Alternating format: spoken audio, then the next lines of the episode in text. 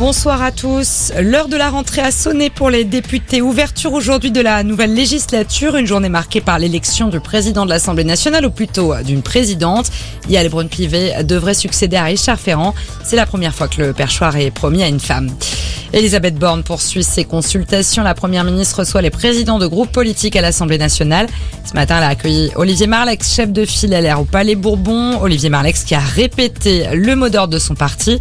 Il n'y aura aucune coalition avec la majorité présidentielle. Elisabeth Borne qui a pris un autre rendez-vous cet après-midi. La première ministre s'entretient avec les préfets et les agences régionales de santé pour discuter de l'opportunité de prendre des mesures pour lutter contre la circulation du Covid. Notez que la ministre de la Santé a appelé à remettre le masque dans les transports. Une incitation, pas une obligation.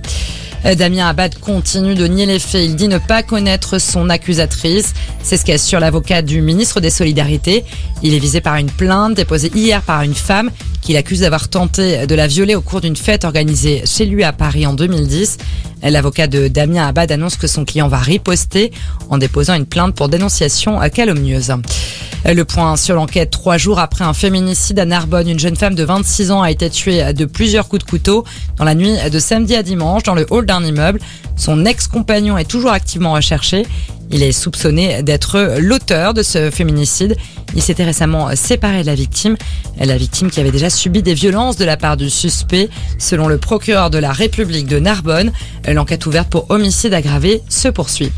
Le tennis, la suite du premier tour de Wimbledon. Aujourd'hui, à suivre le retour de Serena Williams sur les cours après un an sans jouer. Pour l'occasion, l'américaine affrontera la française Harmonitane. Rafael Nadal fait aussi son entrée dans le tournoi. Il affronte en ce moment l'argentin Francisco Cerundolo. C'est tout pour l'actualité. Belle fin de journée à tous.